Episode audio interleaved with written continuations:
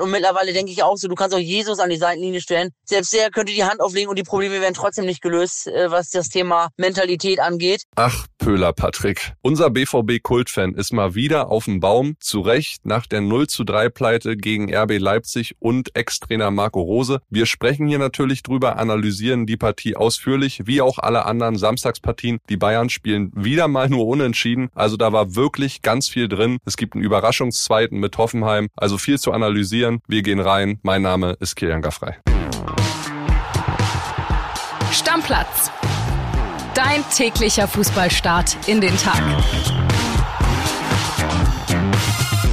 Hallo Stammplatzfreunde. Ja, schön, dass ihr auch in diese Sonntagsfolge wieder reinhört und ich will gar nicht lange um den heißen Brei herumschnacken. Lasst uns direkt mit dem Topspiel von gestern Abend anfangen. Schalke gegen Bochum. Kleines Ruhrpott-Derby. Und für beide Clubs ja ein enorm wichtiges Ding. Schalke gewinnt am Ende 3 zu 1 durch ein Eigentor von Masovic und die Treffer von Drexler und Polter, der noch in der Nachspielzeit ganz spät per Kopf getroffen hat. Und ich glaube, André Albers, er ist ja gut mit Polti befreundet, der hat sich richtig gefreut. Die große Frage jetzt, was das für Thomas Reis? Schalke gegen Bochum, das war quasi der erste Entlassiko der Saison. Welcher Trainer als Verlierer vom Platz geht, muss, denke ich mal, seinen Hut nehmen. Hören wir mal rein in die Sprachnachricht von Max Backhaus, der uns einmal erklärt, wie es mit Thomas Reis und auch S04-Coach Frank Kramer weitergeht. WhatsApp ab. Für Thomas Reis könnte es jetzt richtig, richtig eng werden. Vor dem Spiel hat der neue Sportgeschäftsführer Patrick Fabian gesagt, es müssen Punkte her, das ist das Allerwichtigste. Es zählt natürlich auch, wie die Mannschaft auftritt und wie die Fans reagieren. Aber Punkte sind beim Fußball das Wichtigste. Und äh, da steht Bochum nach wie vor mit null Punkten auf dem letzten Tabellenplatz. Ich tippe mal Entlassungswahrscheinlichkeit in den nächsten Tagen bei 80 Prozent. Das dürfte es ausgerechnet bei Schalke, wo Thomas Reis im Sommer hinwechseln wollte, gewesen sein. Auf der anderen Seite sieht es deutlich besser aus für Frank Kramer. Der hat sich durch den ersten Sieg und jetzt sind sechs Punkte Luft verschaffen und er dürfte auf jeden Fall erstmal Trainer bleiben. So, Freunde, und jetzt machen wir weiter mit dem Bundesliga-Nachmittag, nämlich mit den 15:30 Spielen. Da war auch wieder einiges dabei und ihr wisst, wir sprechen hier immer zu zweit. André ist aber im Urlaub, der holt sich, sein Ärmchen tut noch weh. Dafür habe ich keine geringeren bei mir als Cornelius Kupper. Corny, Junge. Hallo Kili, ich freue mich. Schön, dass du wieder mal hier dabei bist. Ja, unser doch klar. Kommentator. Ist doch klar. Äh, erstmal gute Besserung natürlich an André. Ja, er kann nicht hier sein, aber es wird. Ja. Es wird. Das Definitiv. Heilfleisch, das hat er. Lass uns gleich reinstarten. Ich würde mal sagen, wir machen es chronologisch, fangen an mit den Bayern. Ja. Drittes Remis in Folge. Da werden sie sich wieder ordentlich ärgern jetzt. Also man fragt sich tatsächlich, was, was ist los beim FC Bayern? Äh, Die haben jetzt äh, nur drei der letzten neun Bundesligaspiele gewonnen. Sie haben ja Ende der letzten Saison schon geschwächelt. Und dann noch bemerkenswerter das Ganze, wenn man überlegt, wie die gestartet sind. Am Anfang haben die alles weggehauen. Ne? Wir erinnern uns an das 7 zu 0 gegen den VfL Bochum und auch äh, der, der Saisonstart gegen Eintracht Frankfurt. Da hat man gedacht, okay, die marschieren durch. Und seit drei Spielen müssen wir einfach sagen, puh, also die Bayern lassen ordentlich Federn, gerade zu Hause gegen den VfB Stuttgart. Das darf nicht passieren. Nee, überhaupt nicht. Ich hatte ja schon eingangs gesagt, nämlich äh, in der Folge Freitag habe ich gesagt, oh, es könnte sein, dass der VfB da was holen kann, einfach weil Nagelsmann wahrscheinlich viel durchrotieren wird. Du hattest das im Blut. Ja, das, er hat's gesagt oder ich hab's gesagt, er hat's gemacht. Sechs Spieler neu rein, Masraoui kam unbedingt rein, Tell kam rein, der gleich getroffen hat. Übrigens jetzt der jüngste Bundesliga-Torschütze des FC Bayern München, auch nicht so Mit schlecht. 17 Jahren und 136 Tagen, nur der Vollständigkeit halber. Ja, sehr schön, du weißt Bescheid. Und dann fing's ja eigentlich ganz gut an mit diesem Tell-Tor und dann fallen sie so rein in so eine Lethargie, dann kommt dieses Zupfergate, Züpferchen Genau, genau. Um, um, um Kimmich. Hast du dazu eine Meinung? Ja, also äh, das Tor wurde ja zurückgepfiffen von äh, Girassi, nachdem Führig Kimmich den Ball abgeluchst hat. Jetzt gibt's die Regel-Hardliner, die sagen, ja, der hat das Trikot in der Hand. Aber du hast es ja gerade schon richtig gesagt, das war kein Zupfer, das war maximal ein Züpferchen. Schiedsrichter schaut sich das an und pfeift das Tor ab. Ich habe die Welt nicht mehr verstanden, weil im Sinne des Fußballs ist das kein Foul. Und gerade wenn wir überlegen, der muss eine hundertprozentige Fehlentscheidung overrulen. Und das war es definitiv nicht. Das Tor hätte schon zählen müssen. Aber der VfB hat ja dann sehr gut reagiert danach. Ja, ja, sie haben es noch geschafft. Was mich auch beeindruckt hat, war, auch wenn es Bayern jetzt nicht geschafft hat, äh, dieses Spiel zu gewinnen, Musiala, der ist eigentlich schuld an dem ersten Gegentor Ja. und macht dann drei Minuten später mit so einer geilen Einzelaktion wieder das Tor. Äh, Sechstes Pflichtspieltor im achten Spiel, also richtig, richtig gut, der Junge. Der Junge ist, ist Wahnsinn, haben wir auch äh, in den letzten Wochen schon oft drüber gesprochen. Ähm, er reagiert dann auch nach so einem Fehler gute Einzelaktion und jetzt kann man auch sagen, der Rekordmeister wurde von, von zwei Youngsters da in die Spur gebracht mit Tell und mit Musiala. Ja, das waren die einzigen, aber auch an dem Tag. Alle anderen haben jetzt nicht so sicher gewirkt. Das ne? ist so tatsächlich, ja. Kann man sagen, Bayern aktuell eher der größere Blick auf die Champions League als auf die Bundesliga, hast du das Gefühl? Weiß ich jetzt nicht, ob, ob Julian Nagelsmann äh, tatsächlich sagt, wir legen den Fokus auf die Champions League, weil er weiß natürlich auch nach zwei Unentschieden in der Bundesliga steht er da auch unter Druck und dementsprechend kann ich mir nicht vorstellen, dass er in dieser Stelle tatsächlich der Champions League mehr Schwergewicht gibt, wobei natürlich die Frage hat ja eine Berechtigung. Wir sehen, sie schlagen Inter, aber sie holen nur einen Punkt gegen Union Berlin und nur einen Punkt gegen den VfB Stuttgart. Tabellenführer sind sie trotzdem. Erstmal bis Union Genau, und Freiburg heute genau. spielen. Die können dann wieder vorbeiziehen. Die Shooting Stars dieser Saison. Ja, äh, die Gurkentruppen hatten Hörer gesagt. Die Gurkentruppen können dann heute vorbeiziehen auf 1 und 2. Schön. Lass uns mit einem anderen Spiel weitermachen, was sehr, sehr viel Brisanz hatte, nämlich Leipzig gegen Dortmund. Marco Rose, erstes Spiel auf der Bank bei RB gegen seinen Ex-Verein. 3-0 am Ende. Ja. Äh, Conny, du machst ja selbst einen äh, Podcast, Viertelstunde Fußball heißt der. Hört gerne mal rein an dieser Stelle. Machst du zusammen mit Kevin Großkreuz. Exakt so ist es. Denk mal an Kevin, was würde der jetzt sagen nach so einem Spiel? Also ich habe mit Kevin natürlich auch darüber gesprochen, äh, über die Rückkehr von Marco Rose und er hat gesagt, die Leipziger Mannschaft wird einen Push bekommen und das ist schlecht für Borussia Dortmund, dass dieser Wechsel vor diesem Spiel stattgefunden hat und äh, ja, Kevin lag goldrichtig, weil Leipzig hat ein komplett anderes Gesicht gezeigt. Also ich denke gerade nochmal an dieses desolate 1 zu 4 in der Champions League gegen Donetsk. Dann kommt der BVB und die nehmen die da im eigenen Stadion komplett auseinander. Wobei, Kili, müssen wir natürlich auch sagen, was Borussia Dortmund gerade in der Offensive gezeigt hat, das war sehr blamabel. Das war dramatisch, ideenlos, kreativlos. Zu wenig. Nur vier Torschüsse. Und ich sag dir, wir haben ja in diesem Podcast einen sehr berühmten BVB-Fan, nämlich Pöhler Patrick. Und der hat sich's nicht nehmen lassen, hat natürlich eine Sprachnachricht geschickt und da wollen wir mal reinhören.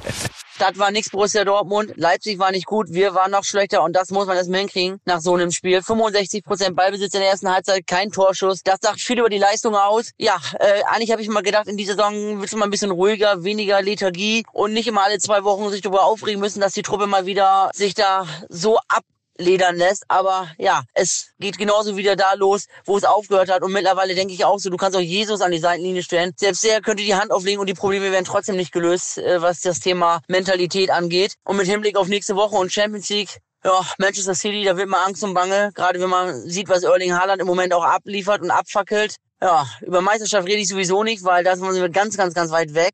Und ja, der ein oder andere Profi von Borussia Dortmund sollte sich mal hinterfragen, ob er wirklich jede Woche alles gibt und nicht diese leeren Phrasen am Mikrofon wieder ableistet. Weil ganz ehrlich, da sind sie sowieso mittlerweile alle stärker als auf dem Platz. In dem Sinne, bis bald. Ja, Angst und Bange wird ihm vor Man City und Erling Haaland. Kann man verstehen bei nur vier Torschüssen und der Offensivleistung, die du ja gerade schon angesprochen hast. Definitiv. Und äh, ja, Jesus wird an der Seitenlinie wahrscheinlich auch noch die andere Wange hinhalten. Die BVB-Fans hoffen, dass er das nicht tut bei Manchester City, aber trotzdem das Timing natürlich für so eine Niederlage könnte schlechter nicht sein. Jetzt fährst du nach Manchester in der Champions League, kannst du jetzt nicht unbedingt davon ausgehen, dass du da drei Punkte mitnimmst. Dann kommt das Revierderby und in dieses Spiel zu gehen, wir alle wissen, was das für einen Stellenwert im Ruhrgebiet hat, mit zwei heftigen Niederlagen im Gepäck, das dürfen sie sich nicht erlauben. Deswegen ist dieses Spiel in der Champions League unfassbar wichtig. Ich möchte jetzt trotzdem nochmal auf RB zurückkommen. Es war ja schon interessant, auch wenn der BVB eine der schlechteren Tagesleistungen gezeigt hat. RB hat sich wahnsinnig verbessert in diesem Spiel im Gegensatz zu Donetsk. So viel hat Marco Rose aber gar nicht geändert. Forsberg ist reingekommen, erster Startelf-Einsatz diese Saison und Raum. Ansonsten hat er Spielern vertraut wie Schlager und Schoboslei, die er kennt aus Salzburger Zeiten. Schoboslei am Ende an drei Toren beteiligt. Zeigt mir eigentlich,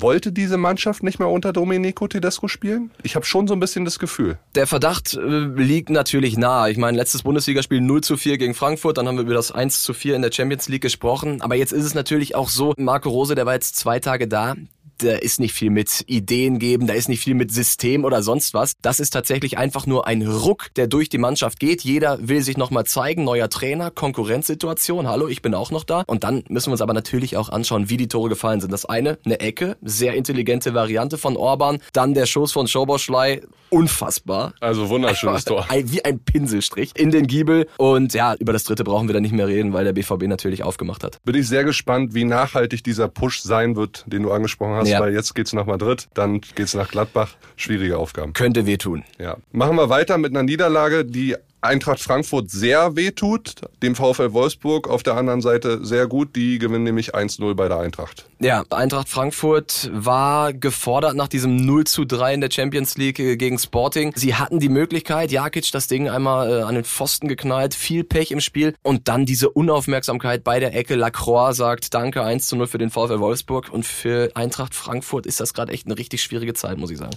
Jetzt haben sie Lehrgeld bezahlt in der Champions League. Jetzt äh, merkst du natürlich diese Dreifachbelastung, die hatten sie letztes Jahr auch. Kann das, weil du jetzt auf dem Champions League Niveau spielst, nochmal deine Bundesliga-Saison auf eine andere Art und Weise, nämlich negativ beeinflussen? Grundsätzlich war das ja in der Europa League häufig so, dass sich Eintracht Frankfurt da das nötige Selbstvertrauen geholt hat gegen Gegner, die natürlich ein anderes Niveau sind als in der Champions League. Ich weiß nicht, ob es dann tatsächlich aufs Körperliche geht, wenn sie diese Doppelbelastung weil haben. Durchrotiert hat er ja nicht viel, der Glasner. Das stimmt, er hat nicht viel durchrotiert, aber es kann natürlich sein, dass wenn du jetzt in der Champions League eben nicht mehr dieses Selbstvertrauen bekommst, sondern nach und nach immer wieder eine Klatsche, dass sich das dann eben auch in der Psyche bemerkbar macht und dass sie dann auch eben das nötige Selbstvertrauen in der Bundesliga fehlt. Also diese, diese Gefahr, die, die besteht schon. Hoffen wir nicht, weil, also ich zumindest nicht, weil Kamada und Götze sind in meiner äh, Manager 11 und die müssen schon performen. Ich drück dir die Daumen, Kili. Äh, Conny, auf der anderen Seite ein ganz, ganz wichtiger Sieg für die Wölfe. Vor allen Dingen für Nico Kovac, der Max Kruse vorm Spiel aus dem Kader gestrichen hat, sogar suspendiert hat. Max war gestern frühstücken in Berlin mit seiner Frau. Also wenn das nach hinten losgegangen wäre, dann wäre es für Kovac schon sehr eng gewesen. Ne? Ja, wobei so ein Trainer dann natürlich auch eine gewisse Berechtigung hat, wenn er wirklich merkt, äh, der, der Spieler macht, was er will. Und er hat dann äh, nach dem Spiel tatsächlich gesagt, das war keine Ausnahme, sondern Max Kruse wird nie wieder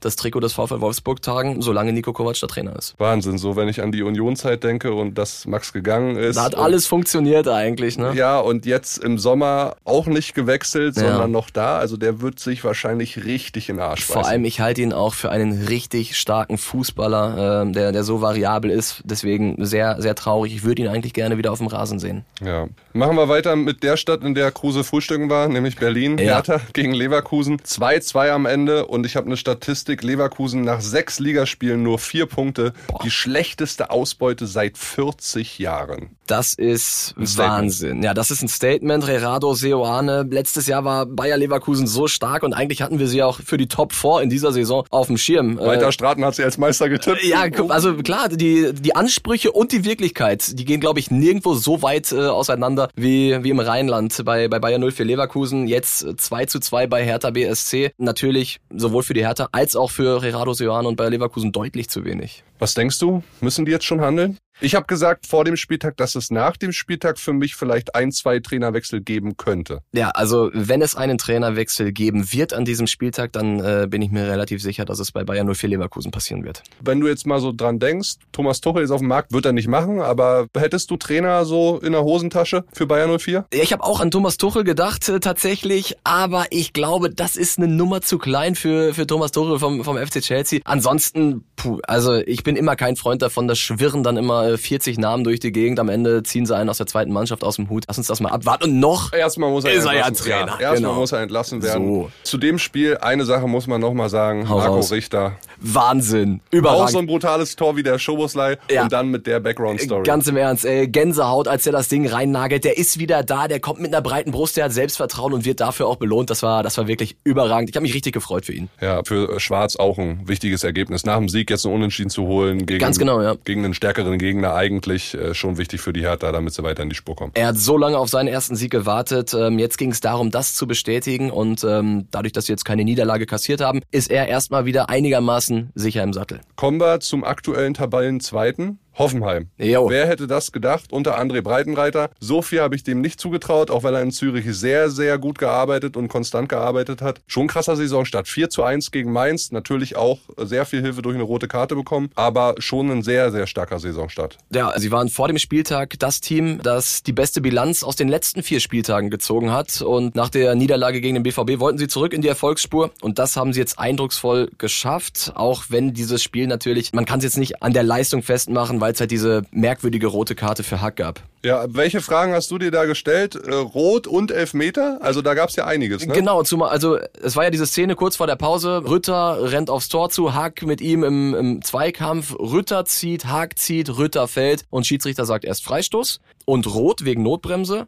Dann guckt er sich das Ganze an, belässt es bei der roten Karte, sagt aber, es gibt auch noch Elfmeter. Und ich muss sagen, boah, also man kann auch sagen, dass der Ritter genauso zieht und dass Mainz da so krass doppelt bestraft wird, das, das fand ich zu hart. Der Schiri hat aber richtig gehandelt. Ist wir das haben, so? Ja, wir haben nachgefragt bei Toto Kienhöfer, unserem Schiri-Experten. Aha, was sagt jetzt, er? Jetzt muss ich einmal auf meinen schlauen Zettel gucken. Ja. Natürlich, es geht um dieses Halten, was ja klar vorm Strafraum beginnt. Ja. Aber es ist so, bei einem Halten kommt es darauf an, wo das Vergehen endet. Und es endet im Strafraum, deswegen Elfmeter, richtige Entscheidung. Die rote Karte gibt's am Ende, weil das Halten war deshalb rotwürdig, weil es eine glasklare Torschance verhindert Mhm. hat. Da ist es regeltechnisch egal, ob es dafür einen Freistoß oder einen Elfmeter gibt. Anders, Corny, wäre es gewesen, wenn es ein sogenanntes ballorientiertes Foul, Aha. also jetzt ganz viel Fachsprache Ja. gewesen wäre. Weil wenn der Abwehrspieler nach dem Ball grätscht und den Angreifer trifft, dann wäre es kein Elfmeter gewesen, sondern Freistoß, aber auch rot. Fußballregeln können manchmal sehr hart sein. Bitter für Mainz 05 auf jeden Fall, weil diese rote Karte hat das, Spiel entschieden. In der zweiten Halbzeit sind die komplett auseinandergefallen. Ja, absolut. Dann lass uns einmal noch gucken. Heute geht's dann weiter. Beide Partien bei den Kollegen von The Zone. 15.30 Uhr Köln gegen Union. 17.30 Uhr Freiburg gegen Gladbach. Wir haben es gehört. Äh, Union und Freiburg könnten mit Siegen wieder an die Tabellenspitze. Ja, Köln gegen Union, zwei Überraschungsmannschaften. Der FC immer noch ungeschlagen äh, in der Liga. Jetzt haben sie ein ähm, kleines Erfolgserlebnis in Nizza geholt. Wenn wir die Szenen neben des Platzes mal äh, außen vor lassen mit diesem 1 zu 1. Super spannendes Spiel, finde ich. Kann Union da weitermachen, äh, kann Köln da weitermachen und ansonsten Freiburg. Also ich finde, die haben in der letzten Saison schon gezeigt, dass sie da oben mitmachen können in den Top 6. Sie zeigen es in dieser Saison wieder und spannende Spiele. So, und dann noch ein Sendehinweis in eigener Sache. Bei Bild TV heute 9 Uhr einschalten. Oliver Minzlaff ist da. Oh, Kommt vorbei. Das und, ist heiß. Und Yogi Löw hat auch noch eine interessante Botschaft. Also da solltet ihr unbedingt einschalten. 9 Uhr Lage der Liga Bild TV. vielleicht verkündet Minzlaff, dass es ab jetzt Rosenball Sport Leipzig ui, ui, ui, ui, ui. Ah, mit T, der kam, der kam sehr flach, Conny. Und an der Stelle will ich auch sagen, genug Humor. Beenden wir diese Episode mit den berühmten Worten von André. Deckel drauf. Ne? Jetzt ist Schluss. Schön, dass du dabei warst. Hat wieder sehr Immer viel Spaß wieder gerne. gemacht. Danke Und dir. Bis demnächst. Ciao, bis dann. Ciao, Leute. Stammplatz. Dein täglicher Fußballstart in den Tag.